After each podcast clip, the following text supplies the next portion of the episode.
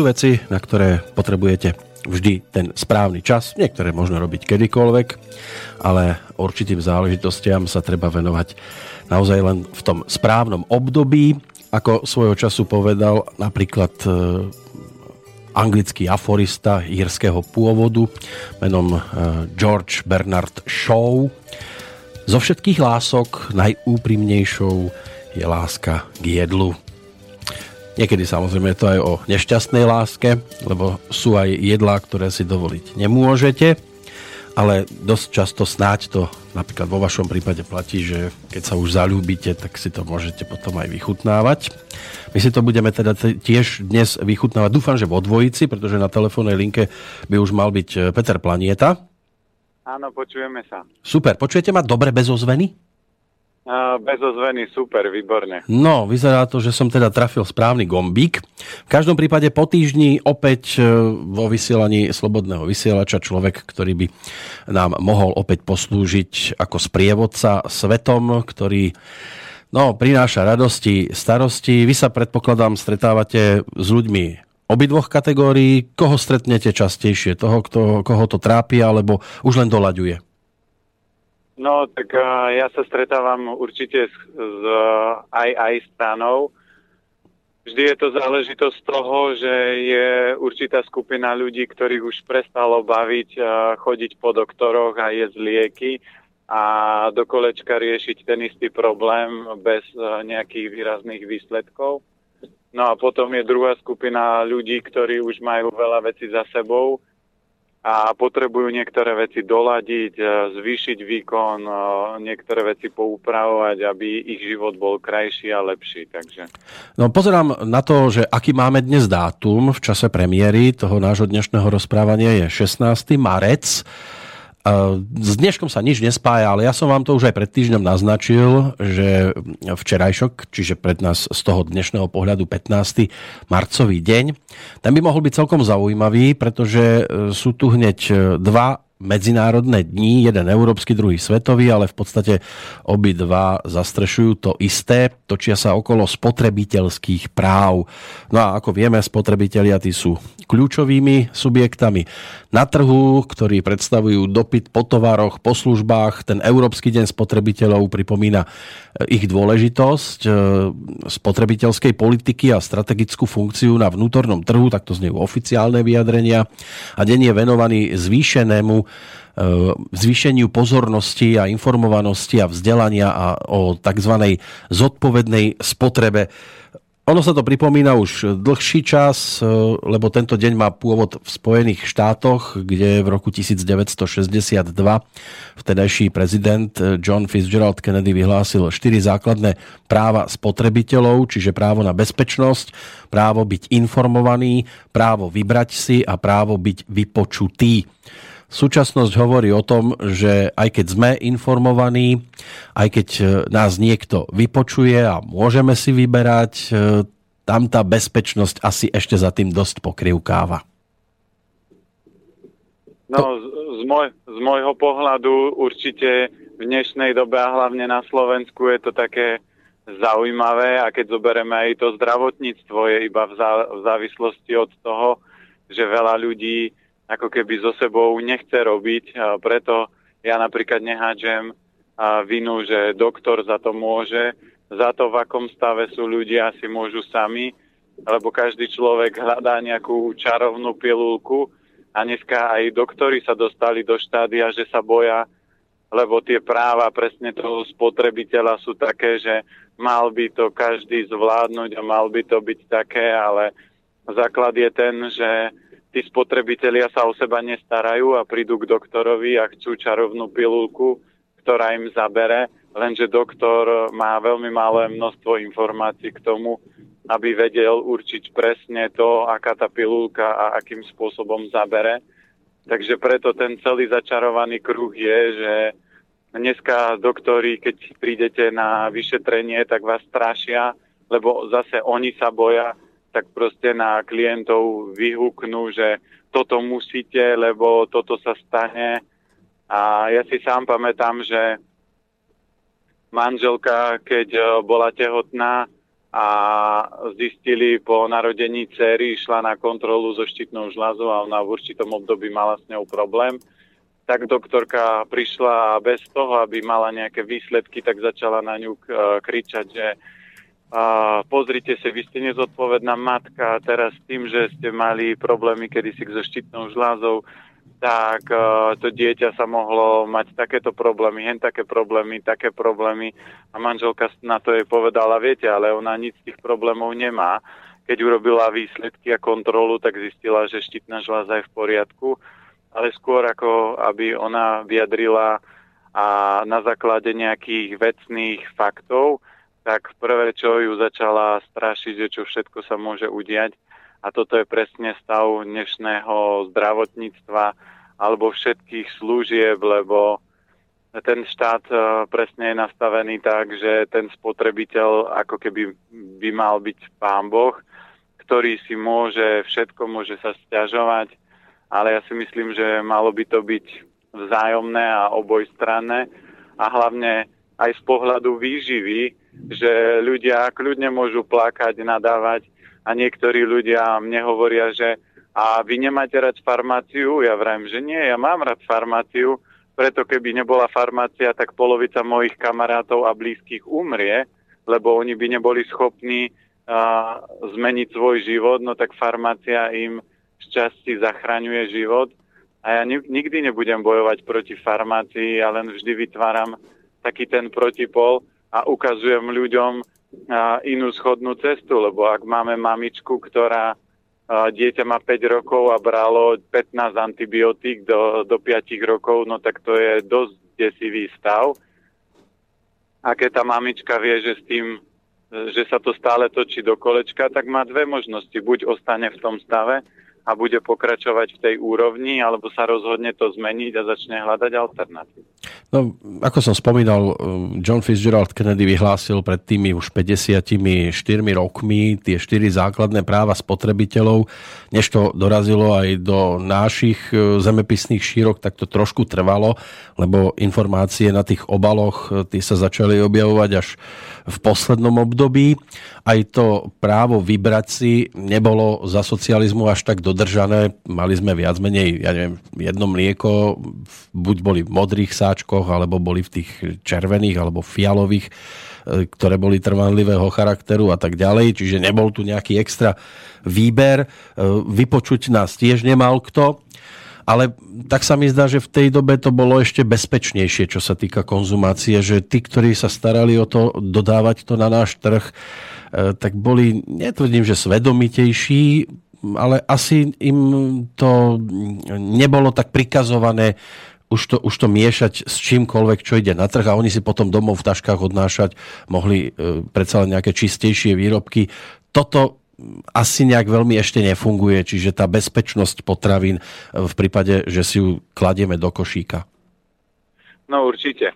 My aj do budúcnosti budeme chcieť riešiť jeden z projektov a to je, že začneme testovať rôzne veci, aj potraviny podľa toho, čo ľudia budú chcieť a začneme to nejakým spôsobom riešiť z pohľadu energií, lebo nikdy nikto nemôže vidieť, čo v tom výrobku je a presne za socializmu, ja nehovorím, že to bol najlepší systém, ale každý systém má svoje plusy, minusy, čiže energie Yinu a Yangu. A, a socializmus mal výhodu tu, že tá kvalita tých potravín vo väčšej miere bola všetko niekde v úrovni bio, že keď ste si kúpili jogurt a, a mali ste tam nejaké ovocie, tak to bolo skutočne ovocie, že to nebola nejaká želatina alebo nejaký chemický výrobok dneska tí výrobcovia vyrábajú tie potraviny tak, aby, čo, aby boli čo najlacnejšie. A čím lacnejšie potraviny, tak tým je väčšia pravdepodobnosť, že tá kvalita tam bude veľmi nízka, lebo jogurt, kedy si mal záruku uh, 3 dní, dneska má jogurt záruku rok a niektoré. A, a ešte tam majú napísané, že sú tam živé kultúry, takže keby tam bola živá kultúra, tak ten jogurt začne prirodzene fermentovať, kvasiť a žiadna technológia k tomu nezabráni. A ďalší ten efekt a, tých veľkovýrobcov je presne to, že oni si uvedomujú, že ľudia čím horšie jedia, tým majú slabšiu pečeň a čím majú slabšiu pečeň, tým majú horší zrak, lebo oči sú prepojené s pečeňou. No a preto aj na tých výrobkov ja, ja veľakrát, aj keď idem na exkurziu do hypermarketu a pozriem si nejaký výrobok, tak ja, ktorý mám zdravé oči, mám problém niekedy prečítať, čo tam je napísané a to ešte neberme bežných ľudí, ktorí ten zrak majú oslabený, alebo dôchodcovia, ktorí oči už majú slabé. A na to im vždy doktor povie, že oči máte prirodzene opotrebené vašemu veku.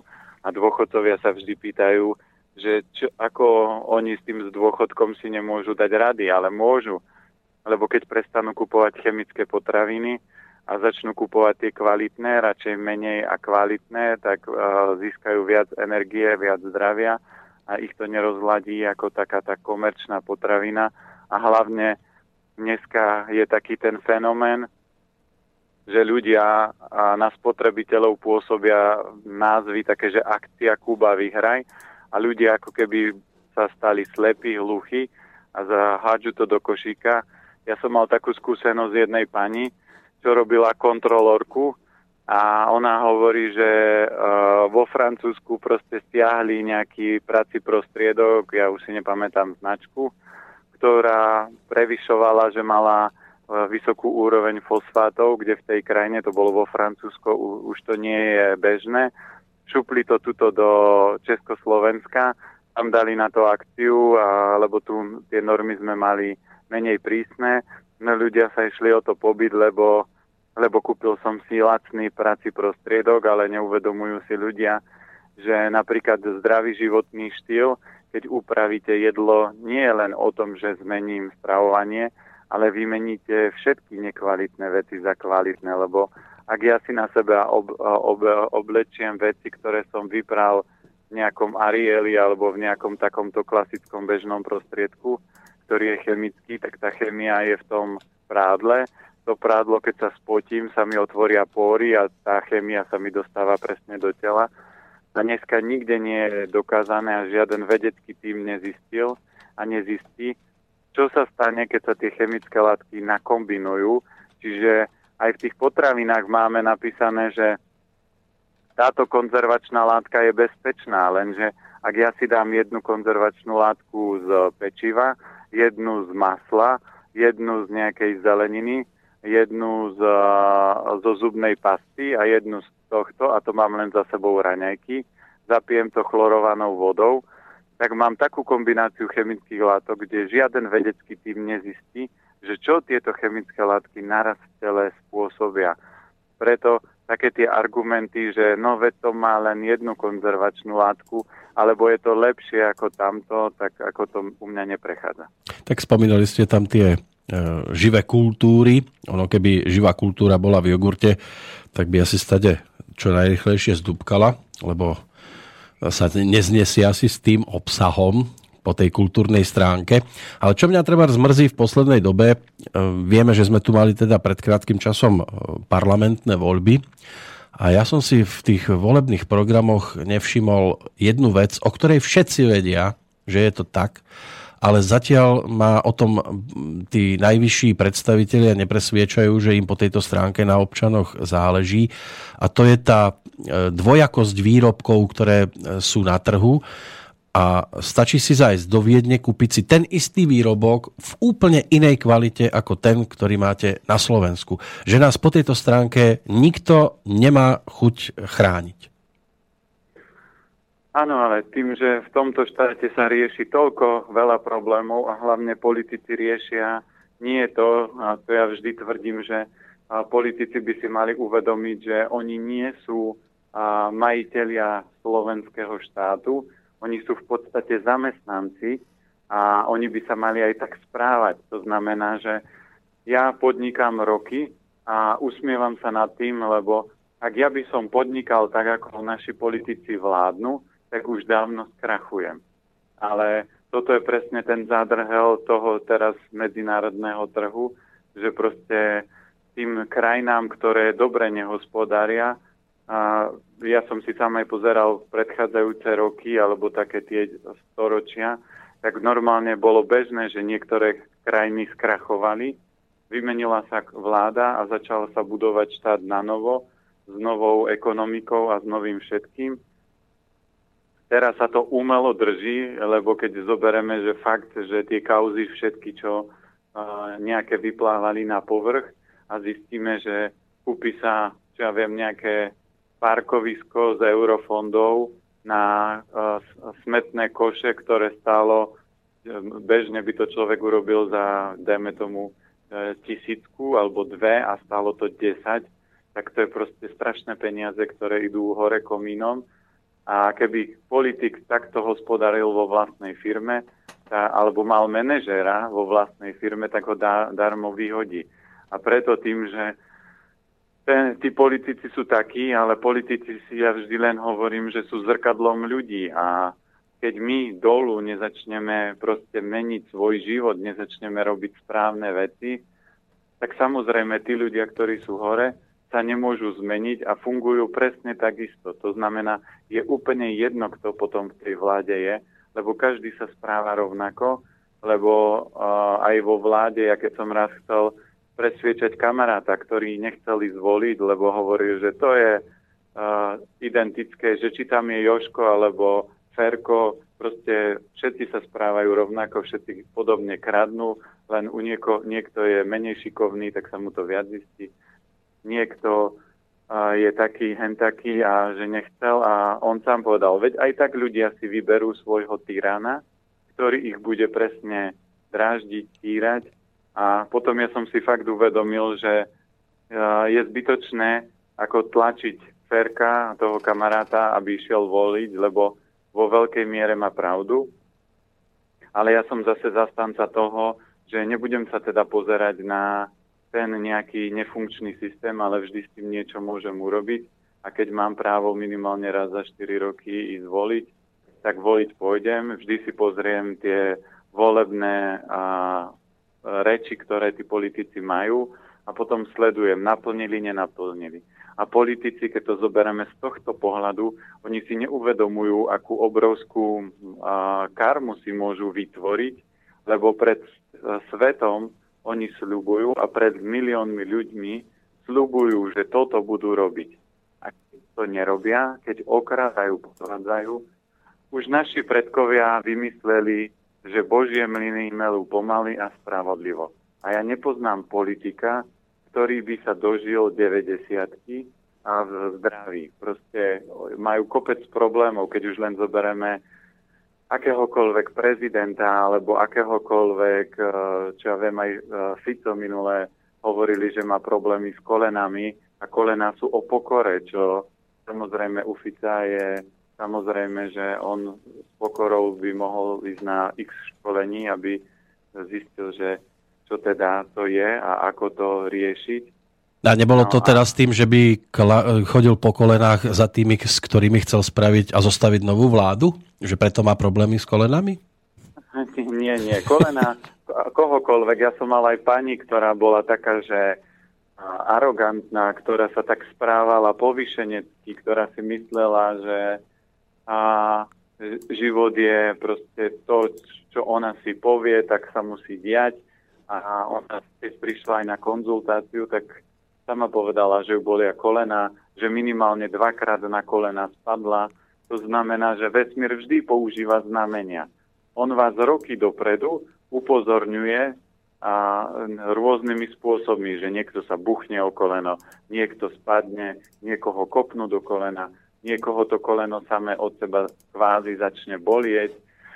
A ľudia hľadajú nejaké mastičky, krémiky a niečo, ale tá duša si povie, vieš čo, nerobíš to, čo je správne, ideš proti mne a tak to musím zmeniť, lebo keď zoberieme, ani jeden politik v podstate nie je zlý. Každý človek má v sebe dobro a zlo. Len keď sa dostanete do toho systému, tak ten systém, keď tam chcete niečo zmeniť, musíte nad niektorými vecami zavrieť oči, to je ako v manželstve. Nemôžete si povedať direktívne, ja idem takto žiť v manželstve, musíte niektoré veci v rámci toho zmeniť. Ale prúser v rámci politiky je presne to, že tí politici sa nepozerajú na to, že ako tí ľudia sa a na nás budú pozerať, že či to, čo som teraz urobil, je v poriadku s tým, čo som sluboval. No a preto, keď zoberete akéhokoľvek politika, tak vidíte, že oni tak či tak zomrú vo vážnych zdravotných problémoch. A to, že majú v úvodovkách 5, 10, možno 20 rokov pekných, to si zoberme, že prírodzený biologický vek človeka je 120 rokov. A keď oni žijú takýmto spôsobom, dajme tomu 20 rokov, tak je to aj tak veľmi krátky čas zo života. A keď aj vidíte rôzne tie kauzy, že čo sa im stalo, že sa rozvádzajú, že taký problém, hen taký problém. Ja aj čo som mal x napríklad bohatých ľudí, ktorí to nemali uh, v rovnováhe, tak väčšinou to mali tak, že mali uh, postihnuté dieťa, choré dieťa, alebo dieťa im bralo drogy, alebo x iných problémov, ktoré na povrchu nie sú. A ja vždy používam vetu, že ja som zatiaľ nestretol zdravého, bohatého a šťastného človeka. A keď sme sa bavili, aj keď som mal jedného pána, ktorý hovorí, viete, tak ja bohatý som, a trošku a, šťastia by mi nezaškodilo, no a zdravý som. Ja vrem, no možno peňazí máte, ale bohatý nie ste, lebo bohatý človek má prvú vec a to je čas. A on bol v takom strese a v takom pnutí. Druhá z veci, možno vám trošku šťastia chýba, ale zdraví nie ste, tým, že ja poznám orientálnu diagnostiku, takže som sa pozrel na jeho tvár, vravím, no, máte problém so žalúdkom, a on vraví, ako tom viete? No, tak ukážte, ukázal som svalový test, otestovali sme žalúdok a zistili, že je slabý. A keď už som mu to druhýkrát ukázal, tak on hovorí, No máte pravdu, lebo ja už nemôžem také tie ťažšie tučné jedlá a x iných vecí. A na toto je taká krásna kniha, a to je mních, ktorý predal svoje Ferrari.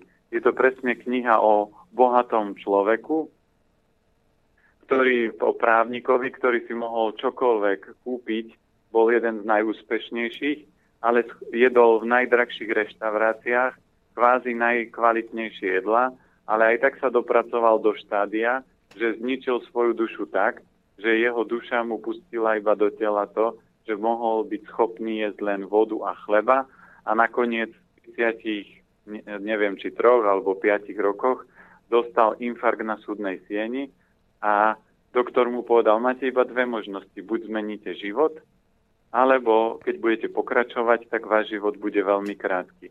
A on sa rozhodol, že z toho celého Matrixu odíde a začne hľadať podstatu svojho života a nakoniec ju našiel a jeho transformácia bola obrovská.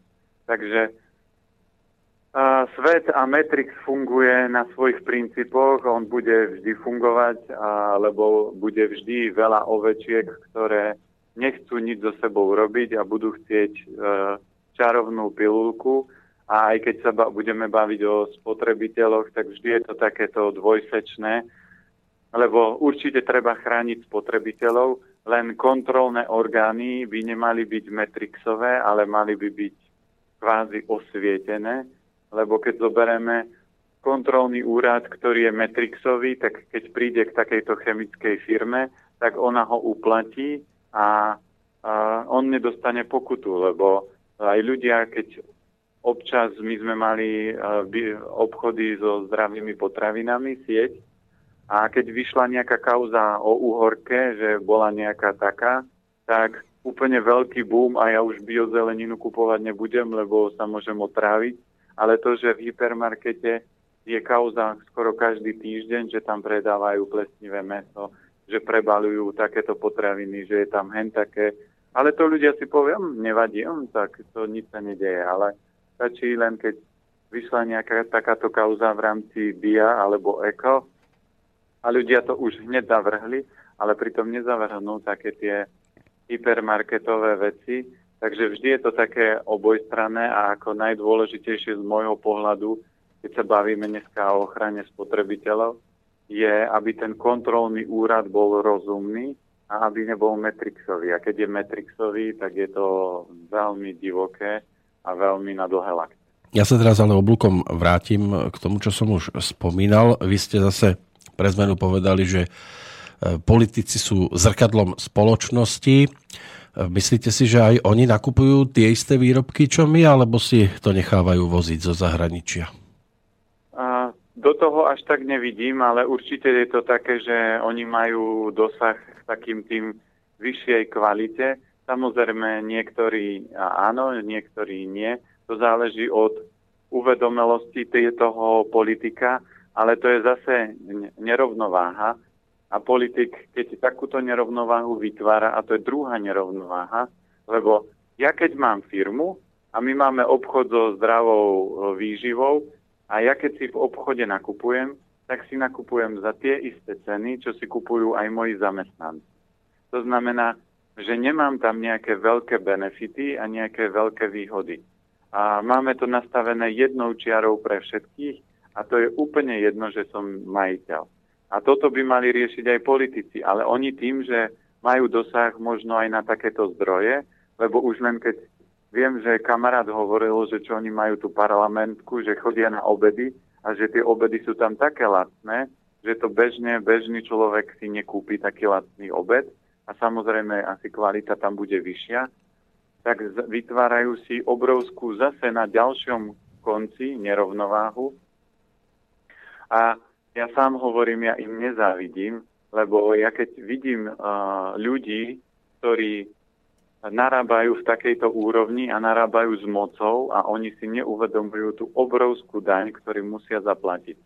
A keď som sa aj bavil s kamarátom, ktorý má také, že vhľady a on rozprával, že ako to funguje v rámci života, že ľudia na, prišli na zem preto, aby naplnili svoju cestu a keď sa stane niekto politik, tak jeho cesta je viesť štát alebo firmu Slovensko čo najlepším spôsobom a podporiť tú krajinu. Nie podporovať seba. Ak on to začne robiť a začne ťahať energiu peňazí nie na tú, na, tá, na tú firmu alebo na ten štát, ale začne to ťahať na seba, tak on vzniká u neho obrovský pretlak a on keď s tým nenarába dobre, tak vesmír ho začne ako keby brzdiť a obmedzovať a keď nepočúva, tak začnú vznikať problémy a zdravotné problémy a keď dlho nepočúva, tak vážne problémy. No a postup je ten, že ak on nenaplní svoju cestu, tak potom v ďalšom živote sa on narodí, dajme tomu v chudobnej krajine, kde je utláčaný a potláčaný, to je presne to, čo on robil. To znamená, ale on, keď urobí správne veci, a bude žiť správnym spôsobom, tak v ďalšom živote sa narodí do vyššieho levelu. To znamená, že ešte silnejší, ešte úspešnejší, ešte s väčším vplyvom. Ale keď nerobí správne veci, tak sa vráti a zažije si podobnú školu, to, čo spôsobil a potom celý život sa bude trápiť a možno bude dôchodca, ktorý bude žiť od výplaty z výplaty. Ešte aj ten dôchodok mu politici proste zoberú a znížia namiesto toho, aby mu zvýšili a on presne bude nadávať a bude musieť sa z toho, z tej nízkej úrovne, keď bude chcieť ísť niekde ďalej, vypracovať do vyššieho levelu, tam, kde už dneska bol. Takže múdrosť, a čo aj ja som zažil ľudí, ktorí boli múdri, tak vo väčšine prípadov sa moc v politike nemotali, lebo ten systém je tam a, dosť chorý a snažili sa radšej robiť viac dobra v, v mieste, či už je to vo vlastnej firme, alebo v oblastiach, kde mohli ovplyvniť veci do pozitívneho spôsobu a kde to mohli držať vo vlastných rukách a nemuseli byť ľudkami, lebo všetci vedia, že väčšina politikov sú len bábky, ktoré hrajú hry nejakých svojich finančných sponzorov a riešia tieto veci. Ale je to ich osud, ich karma. Samozrejme, že to v tomto systéme a, a v politike musí byť, ale keď sa ľudia začnú prirodzene meniť a hlavne ľudia dole, lebo ja vôbec neriešim, že dobre zvýšia na dane, no tak budem o hodinu alebo dve trošku viac pracovať. Ale nie som a, oklieštený metrixom, nie som oklieštený systémom, ktorý je taký, že sa snaží tých ľudí držať ako kravičky alebo teliatka a keď sa povie ideme doľava, všetci idú doľava. Takže takto väčšina bežných ľudí funguje, keď nežije svoj život a keď uh, nerobia to, čo je ich poslaním. A politici, keď dostali takúto obrovskú moc, tak by si mali uvedomiť, že svoj život by mali naplniť tak, aby keď zomrú, tak ľudia povedali, že tento človek bol úžasný, alebo tento človek bol výborný. Ale keď spomeniete mená na Slovensku niektorých politikov a poviete to v krčme, no tak sa tam všetci budú nadávať a a málo kedy, a ja zatiaľ nepoznám takého politika, ktorý by bol tak, že ľudia by o ňom rozprávali pekne. A teraz si zoberte, že milióny ľudí začne nadávať na toho človeka, že koľko negatívnej energie on dostane len tým, že nerobí správne veci. A na to, aby on sa tomuto ubránil, tomuto, negat- tomuto negatívnemu smogu, ktorý na ňo ľudia vysielajú, tak on by sa musel čistiť, do, uh, dokonale stravovať a používať x technik na to, aby to na ňo nepôsobilo. Čo ani jeden z nich nerobí. Takže ano. preto to je tak, ako to je. Musel by prejsť každý týždeň riadnou dezinfekciou. E, prvý nápor informácií máme za sebou, necháme trošku poslucháča oddychnúť si a dáme si pesničkovú prestávku pri tvorbe človeka, ktorý o pár dní oslávi krásne 80. narodeniny Nechám teraz na chvíľočku poslucháčov hádať, že kto asi mohol napísať nasledujúci text. Já vdávala se mladá a hloupá ještě víc. Těch nabídek, no, řada a žádná z nemanic. Můj Vilém voněl chlebem, nebe v očích měl, tím modrým nebem mě zmát. Ach, ach, bohužel. Můj Vilém peče housky a málo mě má On očíčka má ústí a věčně chtěl by spát. Já ráno stojím v krámě a smutná se vám zdám. Jen koukejte na mě, pro mě, za mě, jak tu uvadám. Můj muž se s těstem hmoští a dělá jako kat. Však sotva přidá droždí, už zývá a jde spát. Ať živnost kde kdo chválí, ať chválí boží dar. Mně nestačí přece oheň z pece, chci mít jiný žár. Můj Vilém peče housky a málo mě má rád. On očíčka má úzký a věčně chtěl by spát. Jo, jo, jo, je to tak, je to tak. Chudák holka. Jen mě nelitujte. Vilém zkrátka v noci peče a ve dne spí? Hmm, jenom ho nelitujte. Já v neděli hned zítra si vyšla do šetat. Tam pekařka je chytrá, snad radu může dát. Už z jak mě vidí, ty oči bledou líc. Hned tam proti chvátá holka zlatá, neříkej mi nic. Můj Vilém peče housky a málo tě má rád. A očíška má úzký a věčně chtěl by spát. Tak, tak, takhle to bylo. Je pěkný, že jí politovala, ale jen jestli jí taky něco poradila. No, to se budete divit. No, Byl večer, vyšly hvězdy a v domě voněl knín. Já žebřík dala ke zdi a vzhůru na komín. Prý jedna cihla stačí a oheň nemá tak. Teď běhej si marně po pekárně s těstem na rukách. Můj Vilém nepek housky a měl mě hodně rád. Už oči neměl ouský a vůbec nechtěl spát.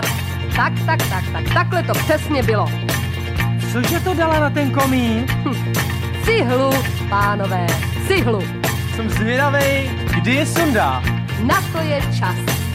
Je ráno, slunce pálí, my otvíráme krám a z okolí i z dály jdou zákazníci k nám. Já volám, housky nejsou a hlas mi štěstím zik. Mám police prázdné, obchod vázne, tomu říkám řík. Můj Vilém nepek housky a měl mě hodně rád. Teď očička má housky a dlouho bude spát. Já volám, housky nejsou a pekař musí spát. Ať město se hněvá, mě to nevá, jen když mě má.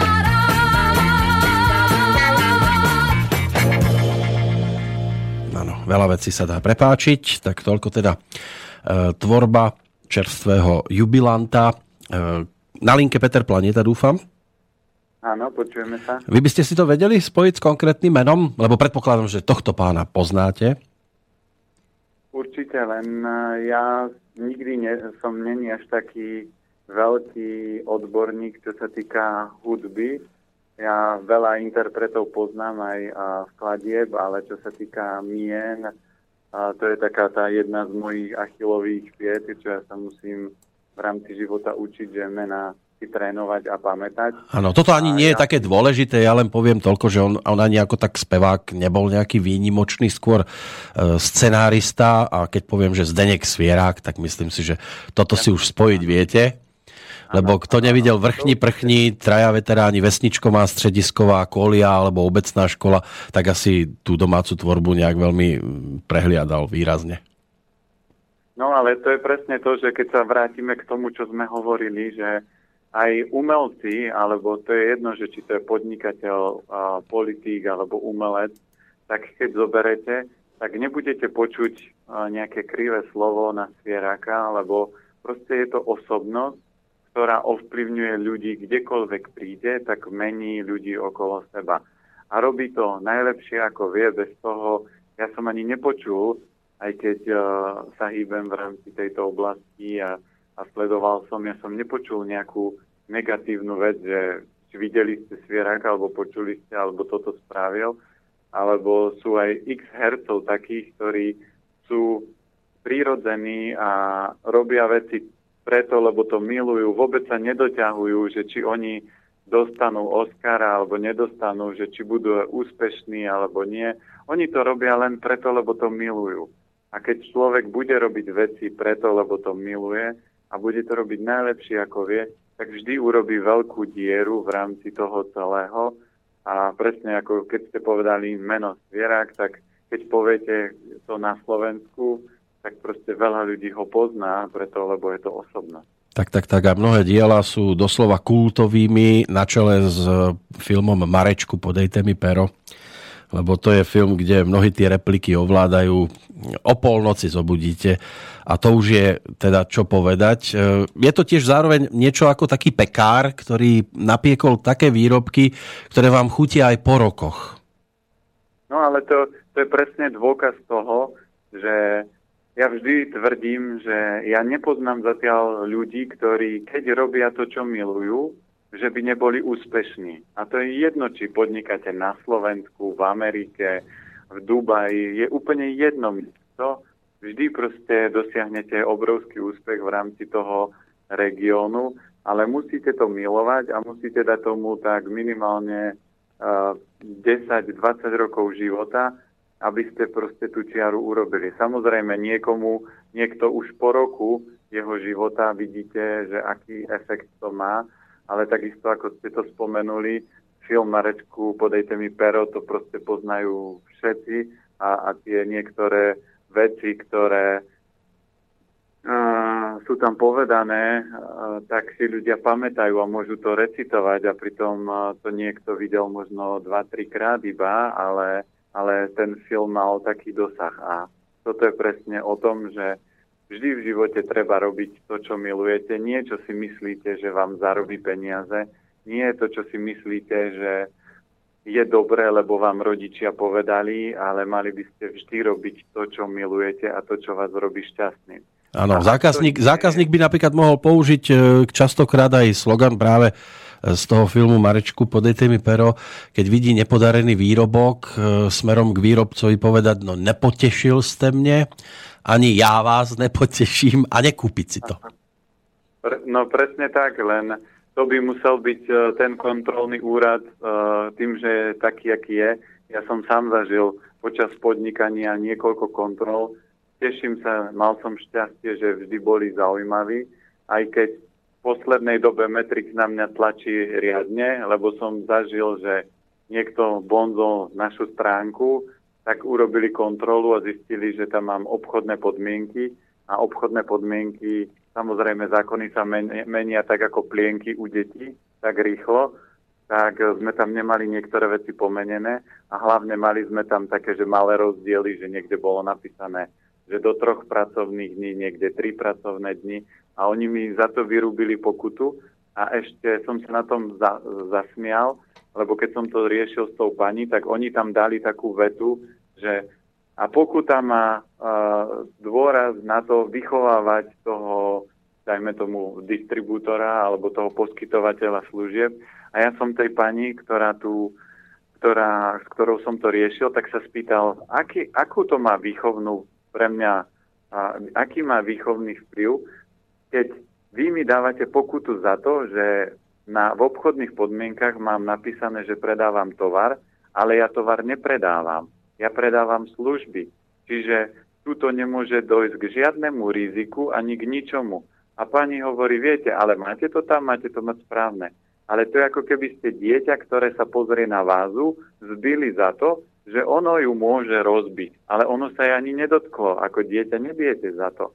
A ona hovorí, viete, je to zákon a takto. Čiže ja už som veľakrát zažil, že aj tie kontrolné úrady končia takto, a ja som povedal, že keď ma ešte chvíľku budú dráždiť Metrixovým systémom, tak vymyslím systém, že dám stránku, založím stránku, kde proste ľudia budú môcť rozprávať o výborných úradníkoch, lebo ja som stretol veľmi veľa pozitívnych ľudí v štátnej správe, ktorí by si zaslúžili a, odmeny, zaslúžili bonusy a zažil som exotov v štátnej správe, ktorí keď ste im dali argumenty, keď nám prišla, dajme tomu, v jednej mimo bratislavskej prevádzky chváľovať hygienička priestor a povedala, musíme mať dvojdres. Ja vrem, na čo musíme mať dvojdres? No taký je zákon, ale vysvetlíte na čo. Veď voda ide z jedného kohútika a ono, ona hovorí, no v jednej si budete do jedného umývadla padá voda, z ktorej si umývate ruky a z druhej bude padať voda, keď budete umývať nejaký tovar. Ale ja vrem, ja tovar nemusím umývať a tak či takto padá do toho umývadla a ja sa rukami umývadla nedotýkam a ani tovar sa toho umývadla nedotýka. Viete čo, má to byť takto a basta. A ja som len ostal vyvalený na argument, ktorý proste nebol pre mňa argumentom. No a na to, keď som chcel, aby mi schválili tú prevádzku, tak som tam musel dať dvojdres, aj tak sme vodu púšťali do jedného umývadla. No ale pani bola šťastná. No. Takže to tak máte, to, ono, vy, si, vy si vlastne tie ruky umývate aj od toho, čo umývate z toho taniera. No určite, ale veď aj v rámci, keď robíte gastroprevádzku, tak vám povedia, koľko umývadel musíte mať, aby to bolo prešlo, ale aj tak nepoužívate tie umývadla, ktoré máte, lebo, lebo na čo? Ako, to sú také niekde, niekedy veci, že sa vám, že sa človeku zastaví rozum ale našťastie tým, že ja sa snažím robiť veci dobré a čisté, tak občas zažijem takúto skúšku aj s tou pani, e, teraz čo som naposledy riešil, čo mi dali pokutu, no tak som povedal, viete, ja kľudne, keby som urobil prešľap, chápem, keby ste mi dali takúto pokutu, dobre, ale vy mi vyrúbite pokutu takúto, za takéto veci, ako prepačte, je to zvláštne. No kto chce psa byť, palicu si nájde. No presne tak, ja vrajím. A ja teraz, keď nabonzujem všetky stránky, tak vy všetkých budete pokutovať a všetkých budete kontrolovať a všetkým budete toto riešiť. A oni, že no tak to musíme. Ale veď žiadna stránka nemá v poriadku obchodné podmienky, ako to, kto to urobí dokonale, sú tie veľké firmy, ktoré majú proste miliardové obraty, zaplatia si uh, tisícových právnikov, ktorí im vytvoria dokonalé podmienky a ktorí im sledujú to, že vy v zákone zmeníte, že nie spotrebiteľ môže reklamovať do 7, ale do 14 dní. A kde ja toto mám vedieť? Ako ja nebudem platiť predsa právnika na takéto jednoduché veci. Ale uh, aj tie kontroly, aj vždy, keď k nám do predajne prišli, tak ja som povedal, ja som sa vždy tešil a pani bola vždy z toho taká, že roz, rozladená a prekvapená, že ja sa teším, že ma prišla kontrolovať a ja vrajím, no áno, ja sa teším, lebo ako inak môžem vedieť, že či tieto veci, ktoré robím, sú správne a toto je vaša úloha. Len problém je, tak ako keď to bolo naposledy, že vy ma budete pokutovať, za takúto vec by ste ma nemali pokutovať, za takúto vec by ste ma mali upozorniť, keď tam je nejaký malý detail, lebo nikto veci nerobí dokonale a keď som aj s tou pani sa bavil, tak vravím, A čo urobíte napríklad s našimi nemocnicami? Lebo ja keď prídem do nemocnice na toaletu, tak tam si chytím hneď nejaký vírus alebo niečo, lebo tie nemocnice, v nemocniciach záchody vyzerajú veľakrát horšie ako verejné záchody bežne a pritom v nemocnici by mali byť dokonalé. Čo urobíte so stravovaním v nemocniciach, lebo proste to je hrozné. A ona, no viete, môžete da- dať šťažnosť, ale ako to vyriešite? Nijako. Štát nebude pokutovať štát. To znamená, vy len mávnete rukou a dáte to pod koberec. A tak ako nedávno sme mali štrajky školstve a v zdravotníctve, tak je to presne o tom, že tie peniaze namiesto toho, aby si politici tlačili do vlastných firiem a do vlastných vrecák, tak tie peniaze by mali vrátiť ľuďom. A keď ich nevrátia, aj tak je dobre, lebo zaplatia za to svoju daň a e, to, čo sa hovorí, že Božie mlyny melú pomaly a spravodlivo, tuto nie je úloha mňa, aby sme to, alebo nás, aby sme ich súdili, lebo oni si tak či tak svoj osud alebo svoju karmu budú musieť zožať, tak ako človek, ktorý pracuje, a ja mám doma aj knihu o uh, od tohto, on, od Napoleona Hilla a to je myslením k bohatství. A tam je napísané presne príbehy ľudí, ktorí sa stali bohatí a veľmi bohatí iba tým, že pracovali. Takže aj v tomto štáte sa tento štát dá obrovsky zmeniť, keď každý jednotlivec nepovie si to, že toto sa mňa netýka, toto ja riešiť nebudem, ale si povie, dobre, idem robiť to, čo ma miluje, nebudem tu sedieť v robote, ktorá ma nebaví a brať za to peniaze, ale začnem robiť to, čo ma baví a začne to robiť najlepšie, ako vieme, tak sa stane úspešný a vďaka tomuto celému sa ten celý systém môže transformovať.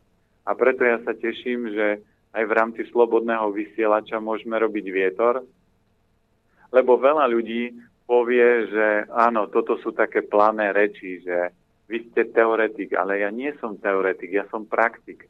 Ja som bol človek, ktorý uh, pracoval ako automechanik, prišiel som do Bratislavy z Oravy, zarábal som 300 eur mesačne, robil som najhoršiu prácu, keď ešte boli 120 škodovky, robil som brzdy na škodovkách a menil som brzdové trubky, čo nikto nechcel robiť. Ale keď rušili servis, tak z 15 mechanikov mali zobrať iba troch a ja som bol medzi nimi. A potom, keď som zistil, že v tej práci sa už nemôžem rozvíjať, lebo dneska mechanik je menič, vymenia vám vodnú pumpu kus za kus, namiesto toho, že oprava by stala tak možno 50 alebo do 100 eur, ale vy zaplatíte 400 za novú vodnú pumpu. Takže ja keď som zistil, že ma to nebaví, Začal som hľadať oblasť, ktorá ma bavila, pustil som sa do tejto oblasti a bol som v štádiu, že som zamestnával 25 ľudí. Takže je to presne o tom, keď ľudia robia to, čo milujú a ja som sa podnikateľom nenarodil, ja som sa do podnikateľa vypracoval a keby mi niekto teraz dal na stôl aj 10 tisíc eur a povedal, poďte podo mnou robiť, ja poviem, nie, viete čo, Môžeme spolupracovať, môžeme založiť spolu firmu, ale ja vždy budem chcieť veci robiť dokonale. U nás, aj keď my máme ľudí, ktorí u nás pracujú, tak ja nehovorím, že sú to zamestnanci, ale sú to spolupracovníci a tí ľudia fungujú tak, že ja kľudne môžem na dva týždne na mesiac odísť a oni to zvládnu, ale od nás z firmy nikto neodišiel kvôli peniazom. Ja som ešte nemal človeka, ktorý by prišiel a povedal, ja málo zarábam, idem preč. U nás, keď odišli ľudia z našej firmy, tak odišli len preto, lebo si povedali, že už som našiel oblasť a teraz chcem pestovať zeleninu, alebo som prišiel na to a chcem byť, čo ja viem, architekt alebo poradca alebo niečo. Takže tí ľudia sa len posunuli a transformovali. Ale ja vždy, aj keď berem ľudí do firmy, tak ako aj teraz v Bratislave budeme robiť zdravý fast food, tak ja vždy ľuďom hovorím, že ja hľadám spolupracovníkov, s ktorými chcem zostarnúť a aj bežný kuchár, ktorý u nás začínal ako pomocný kuchár, sa do roka alebo do dvoch stal šéf kuchárom. Takže ja presne vždy sa obklopujem ľuďmi, ktorými spolupracujem a nie každý má odvahu sa pustiť do podnikania a niekto môže byť výborný spolupracovník, výborný manažer. Takže ak chceme celý tento systém zmeniť a aj a to, čo sa deje v tomto štáte, tak človek by nemal mať sklopené uši, nemal by len tak sedieť a pozerať sa na neprávosti. A aj ja, keď som, hovorím, naposledy mal, mal kontrolu, tak som tomu venoval možno týždeň, že som volal s jedným kontrolorom, s druhým, prepojili ma na tretieho. Nakoniec moc veľa som tým nezískal, ale získal som s tým ešte jednu vec, že ak sa mi to stane ešte raz a budem vidieť, že ten systém kontrolný nefunguje, tak začnem liečiť aj ten systém, nie len ľudí v rámci výživy, ale vymyslím systém, ktorým budem liečiť aj takéto neprávosti, ktoré sa dejú, lebo s tým niečo treba robiť a buď tí ľudia sa prebudia, alebo vznikne ochranný systém kvôli tomu, že oni sú proste, či už politici alebo štátni zamestnanci, sú zamestnanci naši, oni pracujú pre slovenský štát, my ich platíme z vlastných daní a oni by mali robiť aktivity, ktoré podporujú štát, niektoré podporujú ich. Áno, to ste správne povedali. Mali by robiť určité aktivity. V závere si opäť e, dovolím použiť slova Zdeňka Svieráka, aj Milan ho teda správne odhadol, ako som si všimol v e-maili, že není nutno, aby bylo přímo veselo, ale nesmí byť i smutno na to, aby se brečelo a ako ste hovorili o tej kontrole, tak nielen severní vítry je krutý, ale teda aj kontrolóri, ktorí keď už prídu, tak by bolo ideálne, aby vedeli rozlíšiť e, e, niekoho, kto robí určité veci zámerne a niekoho, komu to jednoducho len ušlo. A takto by mali postupovať snáď aj ďalší, že by mohli trošku aj pomáhať a chrániť nemalo by to byť len o slovách, ale aj o činoch. E, pomaličky sme vo finále. O 7 dní vás budem vidieť alebo zase len počuť? Nie, budeme sa počuť, lebo my tým, že spúšťame v Bratislave food, tak ja musím teraz niektoré veci ešte tu doladiť. Áno.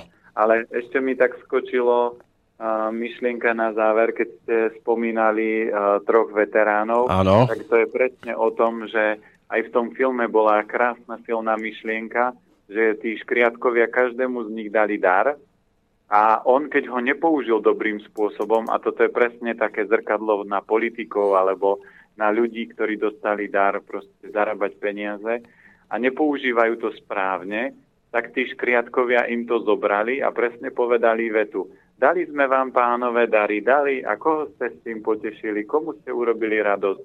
Vy ste to použili proti sebe.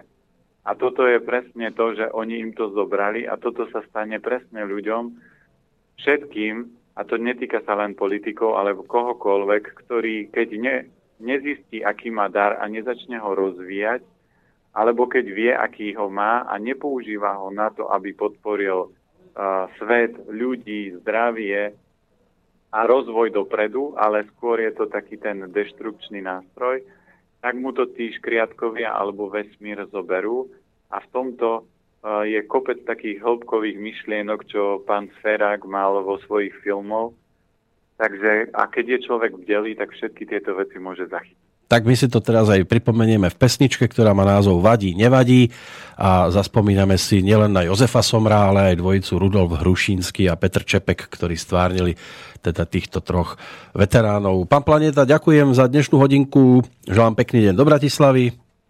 Pekný deň aj do Bystrice a pozdravujem všetkých poslucháčov. Tak a o týždeň sa počujeme opäť. Zatiaľ pekný deň, samozrejme aj z Banskej Bystrice.